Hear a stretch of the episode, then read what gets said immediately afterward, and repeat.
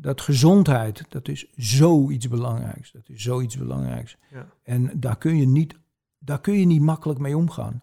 Ik zou jonge mensen ook willen zeggen, pas een beetje op met alcohol, pas een beetje op met alle dingen die je gebruikt, die je snuift of die je slikt of die je prikt.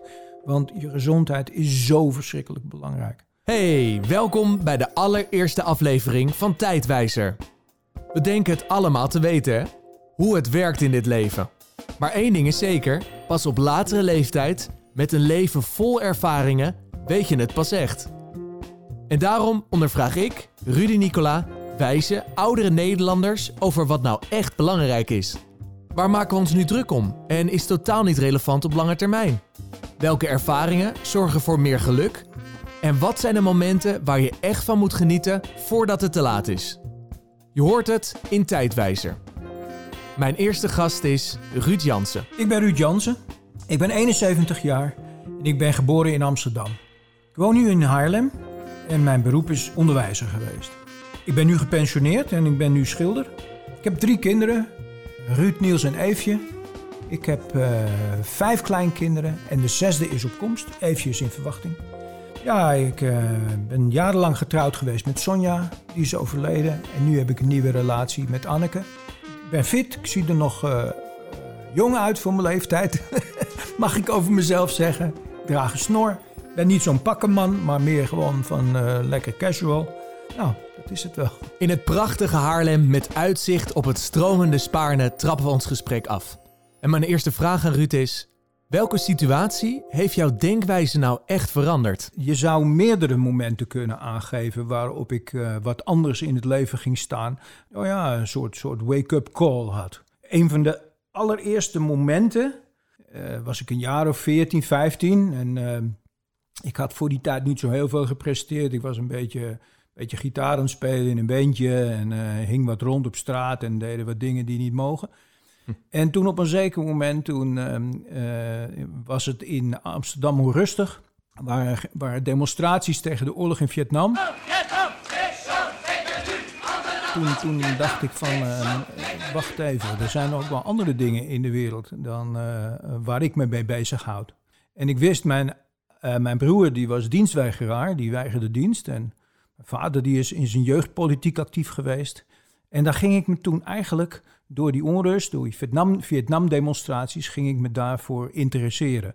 En, en dat was wel een belangrijke uh, wending in mijn leven eigenlijk. Ik ging boeken lezen, waar ik nooit mee gestopt ben. Ja, dat is, dat is een belangrijk moment geweest in mijn leven. Je geeft aan, dat is de eerste keer dat je, ja. dat je echt dacht... ja, hier moet ik iets mee, hier ja. vind ik iets van. Ja. Maar wat was nou het specifieke aan dat moment wat zo'n impact had op jouw leven? Wat sprak je zo aan? Ja, dat was eigenlijk wat er samenkwam. Dat ik mensen om me heen hoorde argumenteren en dat ik dacht van, klopt dat nou allemaal wel wat je zegt? En dan ga je erover lezen en dan lees je achtergronden. Hè, vooral uh, over die discussie die toen ging over de oorlog in Vietnam. Heel veel mensen zeiden van ja, uh, dat moet nou eenmaal. We moeten de vrije wereld verdedigen enzovoort. En toen ging ik boeken lezen. En toen ging ik een biografie lezen van Ho Chi Minh. En ik ging een biografie lezen van Nguyen Giap. Dat is een Noord-Vietnamese veldheer. En toen merkte ik van ja, maar oh, er is ook een andere kant van het verhaal. En ja, dan, uh, dan, gaat er toch, dan gaat er toch een knop om. Wat ik mooi vind om te horen is dat je zegt: ja, ik ging mij inlezen in de verschillende doelgroepen. Je hebt boeken gelezen. Dat was de eerste keer dat je dat echt ging doen. Is ja. het nog later in je leven van pas gekomen om ergens een mening over te hebben dat je dan echt goed ging inlezen om ook ten, ten beslag te ijs te komen? Ja, ja, eigenlijk, eigenlijk is dat altijd bijgebleven.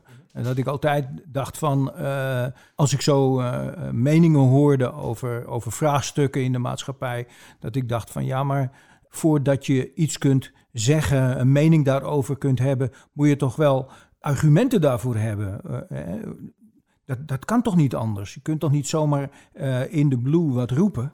Nou, dat is, dat is wel belangrijk voor mij geworden. Ja. En altijd gebleven eigenlijk. Maar ik wil, ik, wil, ik wil het voor mezelf wel helder hebben wat ik zeg en wat ik meen. Ik wil weten wat ik, uh, wat ik naar voren breng. Ja. Als, als, hè, als er gevraagd wordt uh, waar, waarom ik iets zeg of waarom ik iets denk, dan wil ik daar argumenten voor kunnen zeggen, noemen. Vind jij dat wij dat met z'n allen als Nederlander, als Europeaan, als wereldburger dat meer moeten doen. Dat we in plaats van onze mening, eerst onze mening gegeven, ons eerst even goed moeten inlezen op een bepaald onderwerp. Want dan wordt ook alles een stuk helderder. Ja, dat vind ik wel. Dat vind ik wel. Kijk, uh, dat, dat, uh, uh, dan, dan krijgt een discussie, je krijgt diepgang en dan wordt het geen wel eens niets. En dan ook um, vermijd je ook polarisatie. Hè? Dan praat je ergens over. In plaats van uh, voor of tegen roepen. Je, je, vroeg naar wat zijn beslissende momenten geweest in je leven. Er zijn er natuurlijk nog wel een paar. Op het moment dat mijn uh, oudste zoon geboren werd, sta je ook op dat moment uh, sta je anders in het leven. Dan verandert op slag verandert je leven. Ja. Je, hè, je, je weet, daar is een kind op de wereld gekomen. En, en je weet dat je de rest van je leven daarvoor zal moeten zorgen. En dat je daar verantwoordelijkheid voor hebt. Dat is een belangrijk moment. En uh, uh, heel veel jonge vaders die zullen dat herkennen. Nou ja, dan is er natuurlijk ook nog wel momenten geweest waarop je, waarop je carrière voor de wind ging. En dan op een zeker moment dan stap je in een baan die boven je hoofd groeit. Dat gebeurde mij. Ik werkte in het onderwijs, ging allemaal prima. Maakte, carrière, maakte carrière stap na carrière stap. Maar plotseling had ik een carrière stap gemaakt. Ik was gaan werken in Rotterdam met uh, zeer moeilijk opvoedbare kinderen, zeer moeilijk opvoedbare jongeren.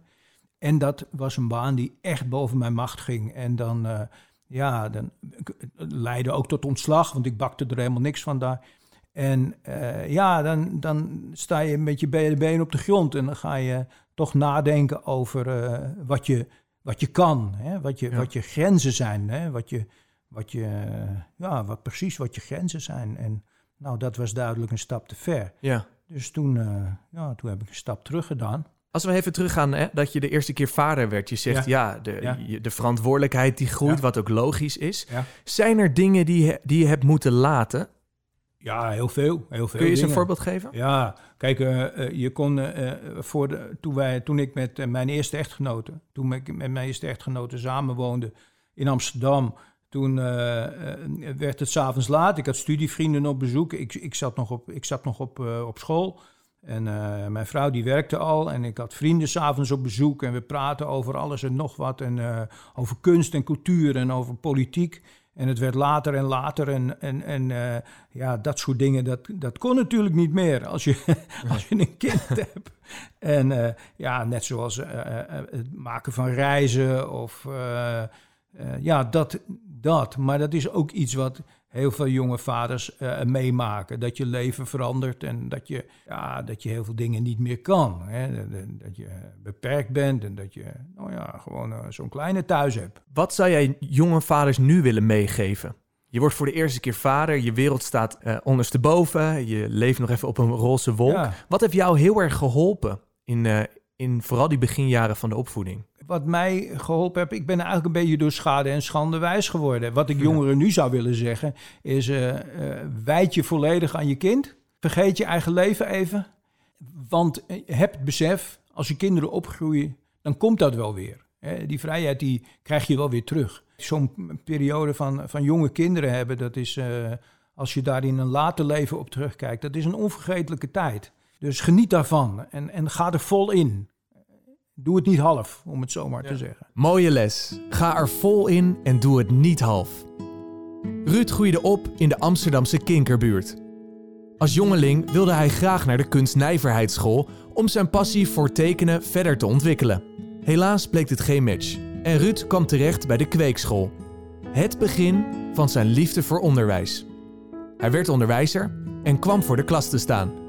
Wat waren zijn drijfveren op dat moment? Mijn drijfveren waren natuurlijk, uh, uh, dat was in die jaren. Hè. Ik ben in de jaren 70 ben ik, begin jaren 70 ben ik voor de klas gekomen. Toen was het heel erg belangrijk dat in onderwijs nadruk gelegd werd op de creatieve vakken.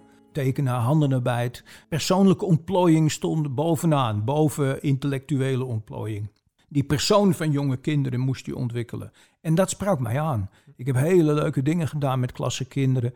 Uh, ik heb toneelstukken ingestudeerd, decors geschilderd, teksten gemaakt, liedjes geschreven. En uh, ja, dat was, was gewoon een fijne tijd. En aan het eind van de dag, dan dacht je, als je met die kinderen aan het werk was geweest, oh, we hadden ook nog even moeten rekenen. Hm. Weet je, eh, dat, dat, was, dat was in die tijd zo'n zo fijne sfeer in de scholen. Als, je dat, als ik dat wel eens vergelijk met nu, met al die testen en toetsen, dan denk ik van ja, allemaal mooi, mooi en wel. Maar ik weet niet of de kinderen er, er zoveel bij geholpen zijn. Wat, wat moesten kinderen aan het eind van het jaar, of misschien wel eind van de dag, meekrijgen van uh, meester Ruud? Van mij moesten ze meekrijgen uh, dat ze um, een fijne dag hadden gehad en heel veel dingen met hun klasgenootjes hadden beleefd en gepresteerd.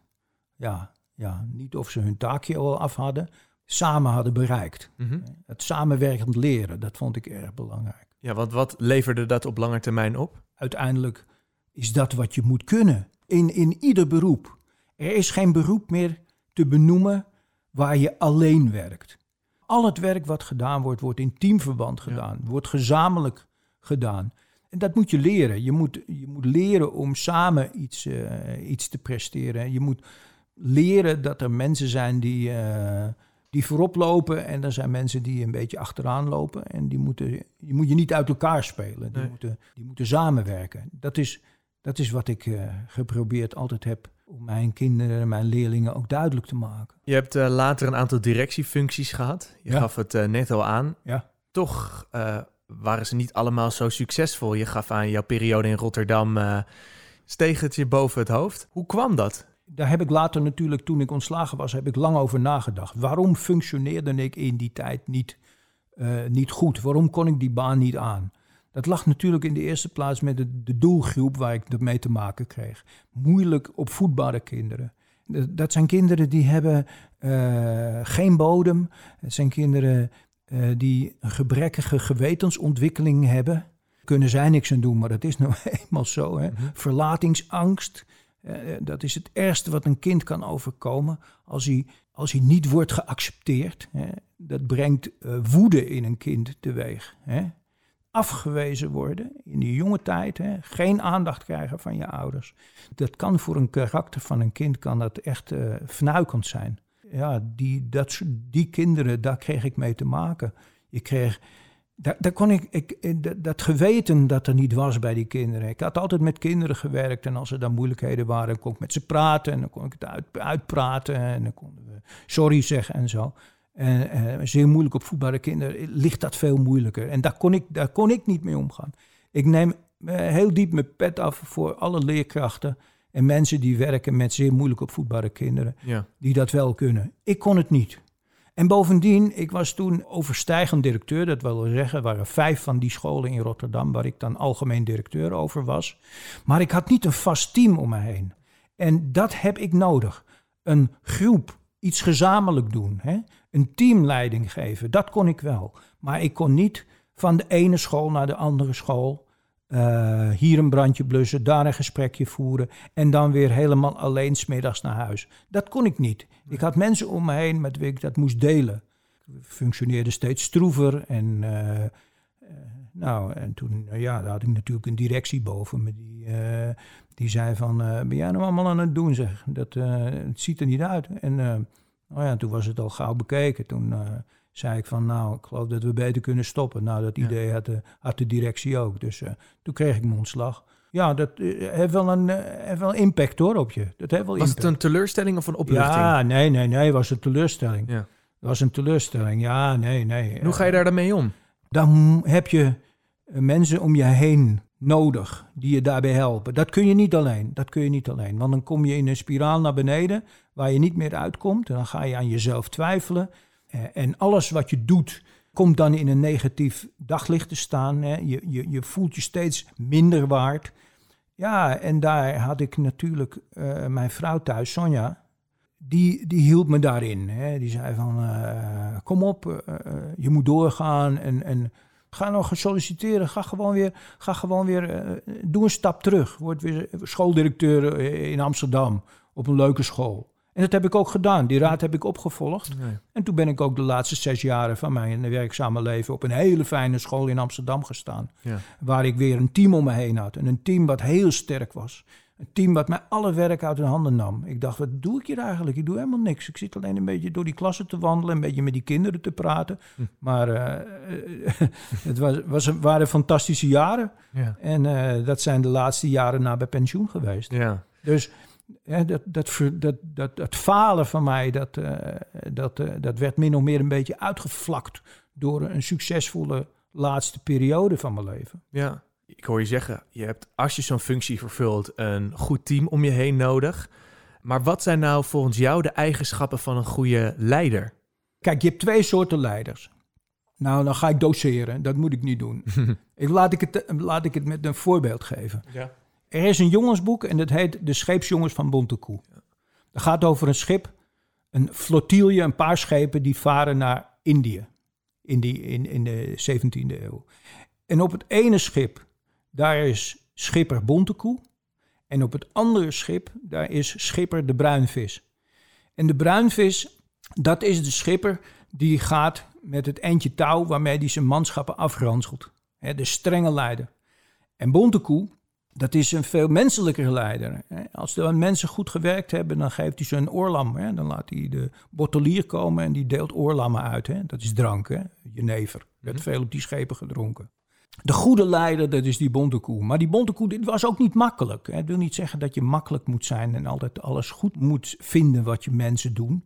Maar je moet mensen eh, stimuleren. Je moet mensen bemoedigen. Ja. Je moet mensen aanmoedigen. Hè. Je moet de goede dingen prijzen en de slechte dingen, die moet je even wachten om dat direct af te keuren. Eh, Dat is naar mijn idee eh, eh, goed leiderschap. Heb je dat moeten leren of zit het al, zat het al in je? Nee, dat zat ook wel in me. Ja. Dat zat ook wel in me. Ja. Dat is ook een beetje mijn valkuil, dat ik soms ook te makkelijk was voor de mensen waarmee ik werkte. Ik keek altijd naar de achtergronden of naar. Keek de mensen aan. Hè. Was ook op een zeker moment vaak dat ik met een aantal mensen in zo'n team een te vertrouwelijke band kreeg. En dan wist ik, oh, nou moet ik eh, gaan wegsolliciteren. Want dit werkt niet meer. Mm. Hier kan ik geen leiding meer aan geven. Hier Ja. kan ik niet boven staan. We worden te veel vrienden. Want dat moet je ook weer niet zijn. Ja. En wat zijn dan de lastige keuzes die Ruud heeft moeten maken in zijn leven? Keuzes in je leven maak je eigenlijk nooit. Dingen gebeuren. Als ik aan eh, mijn verkeringstijd met mijn, eerste vrouw denk, dan eh, eh, hoe was dat? We waren met een groepje jongelui uit Amsterdam, gingen we van school, gingen we in een groep naar, naar Zandvoort op een mooie dag. Zij bij mij achter op de brommer. En op de weg terug wilden ze weer bij mij achter op de brommer. En, en op een zeker moment zag je elkaar wat vaker. En ze, ze kwamen kleurpotloden lenen op school. Als het de volgende uur tekenen had. En dan, want we zaten niet bij elkaar in de klas. Maar zo langzamerhand ontstond eh, de relatie. En er is nooit echt een keuze geweest. Ik kies voor jou. Zoiets, zoiets groeit. En zo is het met heel veel keuzes die je maakt in je leven. Je groeit er naartoe. Je, je groeit in een bepaalde richting en je laat dat gebeuren. Ja. Tuurlijk, je- ja, er zijn natuurlijk wel keuzes. Kies ik witbrood of zwart, eh, of graanbrood? ja, dan kies ik witbrood. Maar, maar, maar echt de belangrijke dingen in je leven, daar kies je nooit voor. Daar word je toe geleid. Ja. Ja, ja. Als we dan kijken naar een tijd van nu, hè, waar er heel veel eh, tussen haakjes goeroes zeggen: het leven is maakbaar. Je moet keuzes maken en daar volledig voor gaan. Als ik jou hoor, zeg je: nou ja, in de praktijk kan dat eigenlijk helemaal niet. Het overkomt je. ja. Hoe zie je dat? Ja, dat, dat is een beetje eh, mijn, mijn levenservaring. Misschien hebben andere mensen wel heel duidelijke keuzes gemaakt. Kijk, eh, de keuze, de keuze ook voor een beroep. Is dat een keuze die je echt maakt? Is het of het een of het ander? Nee, er zijn eh, meerdere mogelijkheden. En je groeit naar één van die mogelijkheden toe. Omdat je langzamerhand alle andere mogelijkheden uitsluit. Zo, zo gaan keuzes in het leven. Dan iets anders. Elke gast in Tijdwijzer kiest zijn of haar meest indrukwekkende nieuwsitem ooit. En Ruud gaat voor dit fragment. Toen moet hij, dat zijn mijn gedachten, bij zichzelf gedacht hebben: deze jonge man, in 1943 was ik 22 jaar oud. Deze jonge man weet heel snel hoe de gebruiken zijn. Hij moet mij bij zijn rang aanspreken. En toen dacht hij even kort na. En toen zei hij: Nou, los, geef fort. En toen was ik bij de 80 mannen en ik was de 81ste geworden. Dat is de eerste keer dat mijn leven gered werd, door eigen, eigen initiatief te nemen. Dit is Jules Schelvis. Waarom ehm, heb jij gekozen voor dit nieuwsfragment? Wat spreek je aan aan zijn verhaal? En zou je eerst willen vertellen wat zijn verhaal is? Ik kende Jules zelf, Schelvis omdat eh, zijn zoon uit zijn naoorlogse huwelijk... dat was een hele goede vriend van mij. Daar heb ik heel lang mee opgetrokken. Leo Schelvis heette hij. Ik heb samen met in een bandje gespeeld. En was gewoon een goede vriend van mij. En de familie Schelvis had ook in Groet een zomerhuisje. Daar ging ik dan een week of, een paar dagen uh, met de familie mee naartoe. Want Leo die vond het daar saai. En die zei van, ik wilde wel naartoe, maar mag ik een vriendje mee? En dat was ik dus. Een jaar of veertien was ik toen. Zo kwam ik dus in dat gezin Schelvis. En zo uh, leerde ik Jules kennen, Leo's vader. Maar het bijzondere was, ik wist natuurlijk dat het Joodse mensen waren en ik wist dat zijn vader ook in een kamp had gezeten.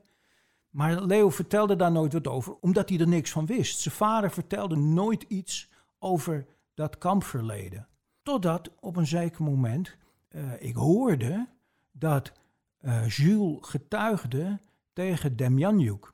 Toen begreep ik wat deze man allemaal had meegemaakt.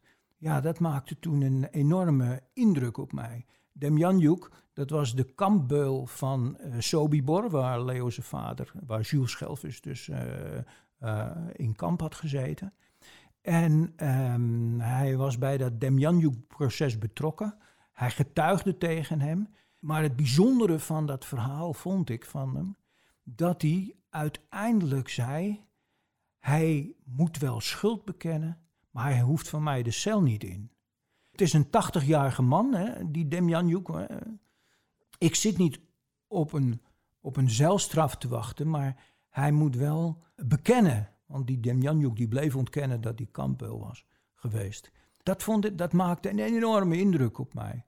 En, en toen dacht ik, oh ja, de, Jules Schelvis, ik heb zo vaak met hem aan tafel gezeten. Ik heb zo vaak om zich grappig gelachen. Deze man die die achtergrond heeft.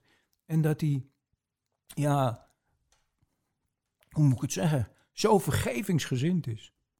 dat is heel bijzonder. Ja. We hebben het eerder gehad over ehm, je denkwijze, dat bepaalde situaties ervoor kunnen zorgen dat het je denkwijze verandert. Ja. Is dit zo'n situatie? Ja, ja, ja, ja, ja. Dit is wel een situatie geweest uh, die mijn denkwijze veranderd heeft. Hè? Dat ik dacht van, kijk, uh, je moet begrijpen, Jules kwam in het kamp met zijn vrouw. Hij heeft zijn vrouw voor het laatst gezien in het kamp, daarna is zijn vrouw vergast. Wat hij, wat hij heeft meegemaakt, hij heeft natuurlijk dat kamp gezien, die gebeurtenis. Hij is verschillende kampen is hij, is hij doorgeplaatst geweest. En dan na de oorlog uh, zo een nieuw leven weer opbouwen. weer gezin starten.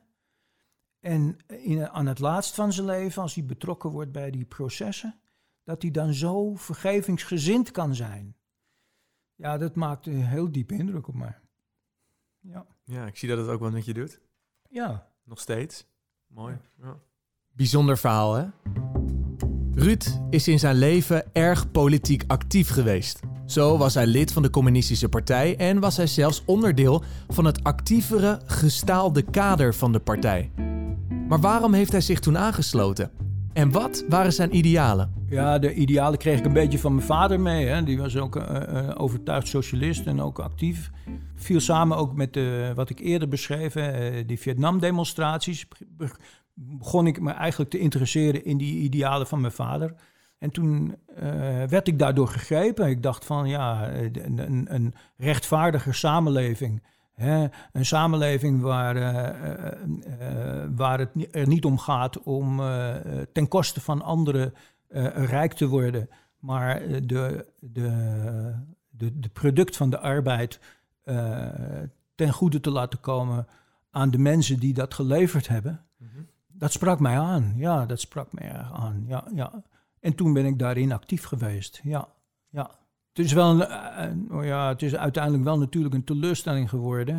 Het bleek, uh, om met een uh, populaire tekst te zeggen, het bleek uh, modder waar niet op valt te bouwen. Hè? Oh ja. Toen dacht ik van ja, dat is, dat is, dat is toch niet de weg die we, die we, waarmee we de, de, de ellende uit de wereld kunnen krijgen.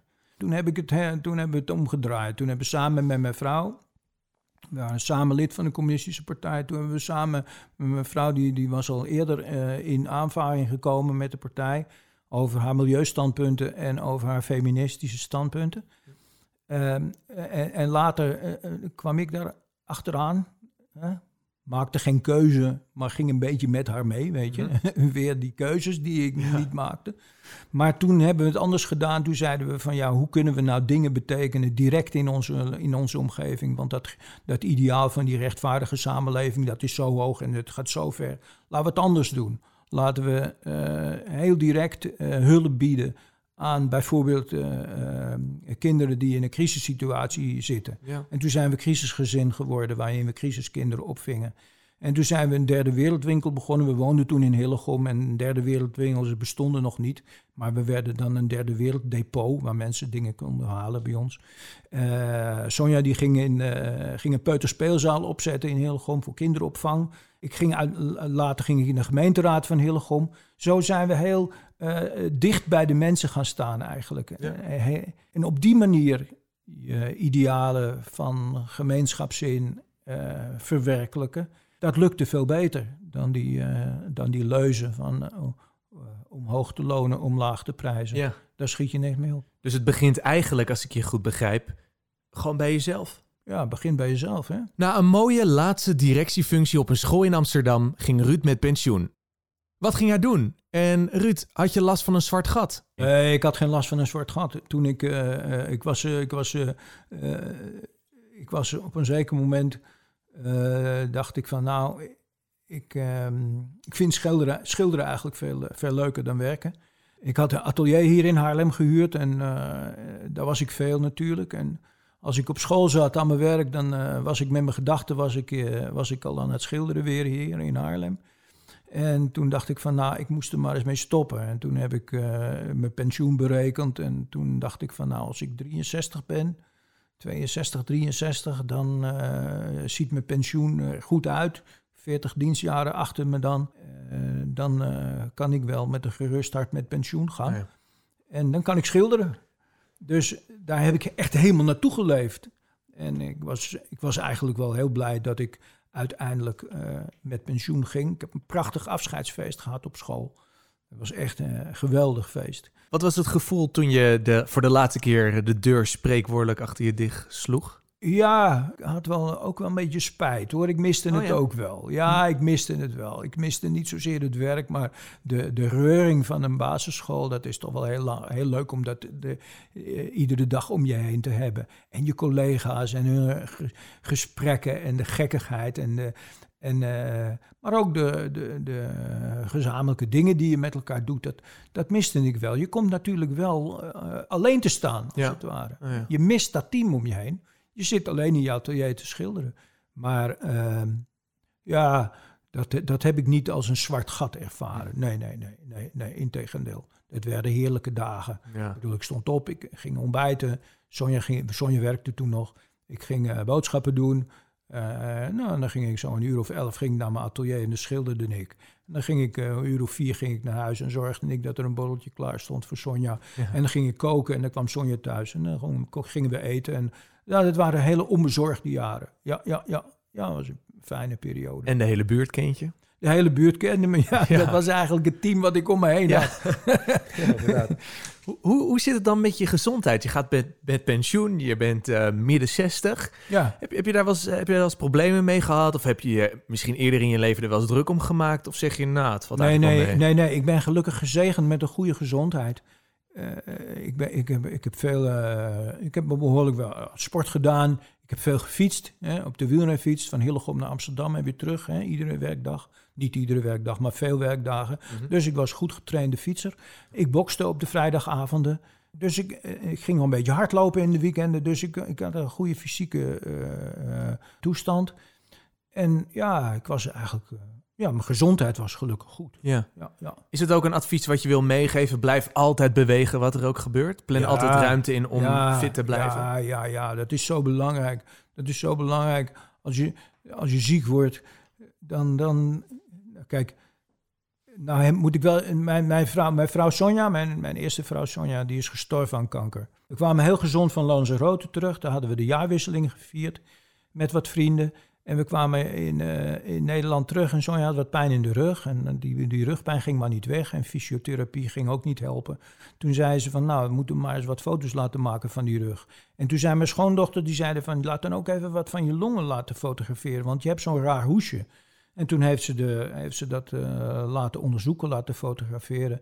En de uitslag was verpletterend. Want ze had een uitgezaaide longkanker. En die kanker die zat uh, niet alleen in haar longen. Die zaten in haar alvleesklier, die zaten uh, in haar lever, die zaten in haar botten, die zat in haar huid.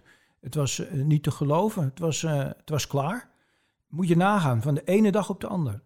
En ja, dat was een hele verdrietige periode natuurlijk ja. in mijn leven. Zeven maanden heb ik er verpleegd. Samen met mijn dochter, die woonde hier in huis. Die is hier in huis komen wonen. Want ze woonde toen al op zichzelf, maar ze is hier gekomen om mij te helpen. En zeven maanden hebben we Sonja verpleegd.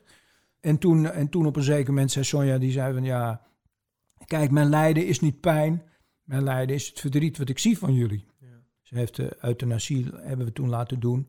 Nou ja, toen was het afgelopen. Toen stond ik alleen. Um, maar zo'n periode van verdriet, maar ook het besef dat gezondheid, dat is zoiets belangrijks. Dat is zoiets belangrijks. Ja. En daar kun, je niet, daar kun je niet makkelijk mee omgaan. Ik zou jonge mensen ook willen zeggen, pas een beetje op met alcohol, pas een beetje op met alle dingen die je gebruikt, die je snuift of die je slikt of die je prikt. Want je gezondheid is zo verschrikkelijk belangrijk. En gelukkig, gelukkig uh, ben ik uh, 71 en, en, goed gezond. Ja. En mijn tweede vrouw, Anneke, waar ik nu mee samenleef, is een hele vitale dame. Die is, is, is gelukkig ook heel gezond en, en, en uh, we lopen veel. En uh, ja, dat is, dan kun je van het leven genieten samen. Ja. En, zorgeloos genieten, ja. Ja. Ik wil zo meteen het verhaal horen hoe jij Anneke hebt ontmoet, want dat is ook een heel mooi verhaal. Oh, ja. Voordat we daar naartoe gaan, wil ik toch nog heel even terug naar het overlijden van jouw vrouw Sonja. Ja, dat enorme verdriet, hoe heb je dat kunnen verwerken? Ja, ja niet. Nee, nee, dat verwerk je niet. Daar heb ik uh, nog steeds wel eens last van. Uh, gelukkig verdwijnen de herinneringen aan de periode dat ik haar verpleegde. En blijven de herinneringen, de mooie herinneringen blijven over. Maar uh, het, het, dat is zo'n verdrietig moment waarop je echt tegen elkaar moet zeggen... de laatste nacht bij elkaar slaapt. En, ja. en, en de laatste uh, ochtend samen wakker worden. En, en dat je weet uh, dat het afgelopen is. En dan om één uur gaat de bel, dan staat de arts, de twee artsen die staan voor de deur. Dat is, dat is een moeilijk moment. Ja, ja. ja dat is een onvergetelijk moment in je leven. Ja. En wat heeft je er dan toch doorheen geholpen? Wat voor grote of misschien juist wel kleine momenten? Ja, Anneke heeft me daar natuurlijk toen ik Anneke. De, de eerste periode na het overlijden van mijn vrouw was ik echt. Uh, wist ik niet hoe ik verder moest. En uh, ja, toen, toen uh, was het een sombere tijd voor mij. En uh, ik voelde dat ik afgleed en ik voelde dat ik te veel ging drinken. En, en ik dacht van, waar kom ik nou uiteindelijk terecht? Wie helpt me nou? Hè? Want dat heb je dan nodig. Kijk, je kinderen heb je natuurlijk wel je om je heen, maar die hebben hun eigen verdriet. Die moeten hun eigen verdriet verwerken met hun kinderen, met mijn kleinkinderen. Daar hebben ze hun handen vol aan. En natuurlijk zijn ze wel belangstellend hoe het met opa gaat. En natuurlijk heb je ook heel veel vrienden en kennissen om je heen. Maar je, je moet het zelf moet je het verwerken. Zelf ga je, sta, ga je na, naar je alleen naar je bed en sta je alleen op. En, hè, en ja, dan, dan denk je van, eh, wie is er nou die, die dit ziet? Ja, toen ja, ben ik wel ook wel ook omdat ik niet kon, me niet kon voorstellen dat ik Sonja nooit meer zou zien. Ja. En dan ga je over uh, dingen nadenken. Dan ga je denken van, ja, wat, wat, wat is het nut van dit leven? Hè? Is, er, is er iets, uh, is er God, is God er? Wie helpt me nou? Hè? En nou, dat soort vraagstukken, hè, daar ga je dan over nadenken. Dan soms dan, dan verwerp je die gedachten en dan denk je van, uh, ik, moet, ik, moet, ik moet er alleen doorheen. En, ben toen die zomer heb ik mijn schilderspullen in de auto geladen en ben ik naar Frankrijk gereden om te gaan schilderen. Maar toen had ik Anneke al ontmoet en toen heb ik brieven met haar geschreven en toen uh, hebben we veel geappt met elkaar. En uh, ja, toen, toen dacht ik van, dat is troost. Dat is dan troost. Troost is niet een pakketje wat je gegeven wordt hier, alsjeblieft troost. Zo werkt het niet. Troost is als iemand je weer op een nieuw spoor zet. Dat je weer een nieuw, een nieuw leven in wil gaan. Dat, dat is troost. En Ja. wie maakt die opening hè, voor je? Wie maakt die opening? Oh ja, dat is, eh, daar ben ik wel zeker van. Dat is Anneke geweest. Ja. Die heeft die opening gemaakt. Ja, ja. En eh, het eerste contact ja. was... ehm, we kijken er bijna op uit vanuit jouw woning. ja. De melkbrug hier, hier in Haarlem. Ja. Jullie stonden te wachten. ja. Hoe, hoe ging dat toen verder? Ja, nou ja, we stonden inderdaad voor de brug te wachten. En ik kende Anneke natuurlijk wel van gezicht. En Ja, want ik- jullie wonen in dezelfde buurt. ja, ja, en ik wist ook dat haar man een, een, jaar of eh, zes toen eh, geleden overleden was aan ALS, hè, die spierziekte. Dat wist ik. En ik vroeg aan haar, eh, hoe gaat het met u? En toen zei ze, ja, dat gaat goed met mij. En toen vertelde ik aan haar dat mijn vrouw was overleden. En toen condoleerde ze me, want dat wist ze niet. En, want ze, eh, woonde wel in de buurt, maar ze kwam niet zo heel vaak eh, op het terras bijvoorbeeld van, de, van het café. Maar nou, toen zijn we de stad ingelopen en eh, toen kwam ik er nog eens tegen met, met boodschappen doen. En, en ik wist dat Anneke gelovig was. En toen had ik in mijn atelier had ik een, een eh, gravure liggen, eh, dat is een geëtste tekening, van brood en wijn. Hè? Dat is dus eh, eh, religie- religieuze connotatie, hè? brood en wijn, dat kent iedereen. Brood het lichaam en wijn het bloed. En toen dacht ik, weet je, ik ga die gravure ga ik aan haar brengen. Ga ik haar gewoon geven, want ik, ik had het idee, die heb ik voor haar gemaakt, terwijl ik haar helemaal niet kende. dus ik ben, ik ben er na- naar haar toe gegaan en aangebeld en gezegd van, nou, ik, ik, eh, ik heb wat voor je. Vind je dit mooi? Ja, vond ze prachtig. Ze zei, nou, kom even binnen. Nou, toen hebben we koffie gedronken. En toen zijn we gaan praten. En toen zijn we gaan praten. En eh, nog eens praten. En een fietstochtje maken. Ik zei, we gaan kort fietsen, we gaan lang praten. en eh, nou, zo, zo is, die, is die relatie ontstaan. En zo leerde, leerde ik haar kennen. En toen was ik weer gelukkig. Ja. heb, je ooit, heb je ooit gedacht dat je een nieuwe liefde zou vinden? Nee, nee, nee. Nee, dat kan me voorstellen. Nee, nee, Die gedachte die, die stond heel ver van me weg. Ja. Eh, ik had nooit gedacht dat ik, dat ik weer eh, een, eh, verliefd zou worden. Of iemand zou ontmoeten die zo dicht bij mij zou komen te staan. Nee, dat had ik nooit verwacht. Dat had ik nooit verwacht. Zit er een les in? Ja, nou, nee, niet, niet een les. Alleen het enorme toeval, het enorme geluk wat mij ten deel gevallen is. Anneke gelooft daar niet in. Die zegt dat er een hogere macht geweest is die ons bij elkaar gebracht heeft. Ja, daar ga ik niet echt heel erg in mee. Maar ik vind het toch wel een hele troostrijke gedachte. En, en, en nou, ik vind het ook wel een mooie gedachte. Ik vind het ook wel een mooie Misschien gedachte. moeten we het maar geloven. Ja, dan. ja, ja, ja. Anneke zegt altijd, toen we voor de brug stonden, toen eh, was het al beklonken. Zo. Oh, wat goed. Ja. Toen wisten we het al eigenlijk. Mooi hè? Liefde overwint alles. Elke gast stel ik de vraag: welk advies zou jij geven aan je 25-jarige zelf? En Ruud, welk advies zou jij jezelf geven? Toen ben ik te weinig thuis geweest, om het zo maar te zeggen. Ik was altijd bezig, ik had altijd dingen. Ik ben een tijdje journalist geweest voor het Haarlems Dagblad en voor de, voor, eh, voor de Buizenpers. Hè. Dat is zo'n zo'n perscombinatie die van die plaatselijke blaadjes uitgeeft. Ik heb in de gemeenteraad gezeten, ik was politiek actief.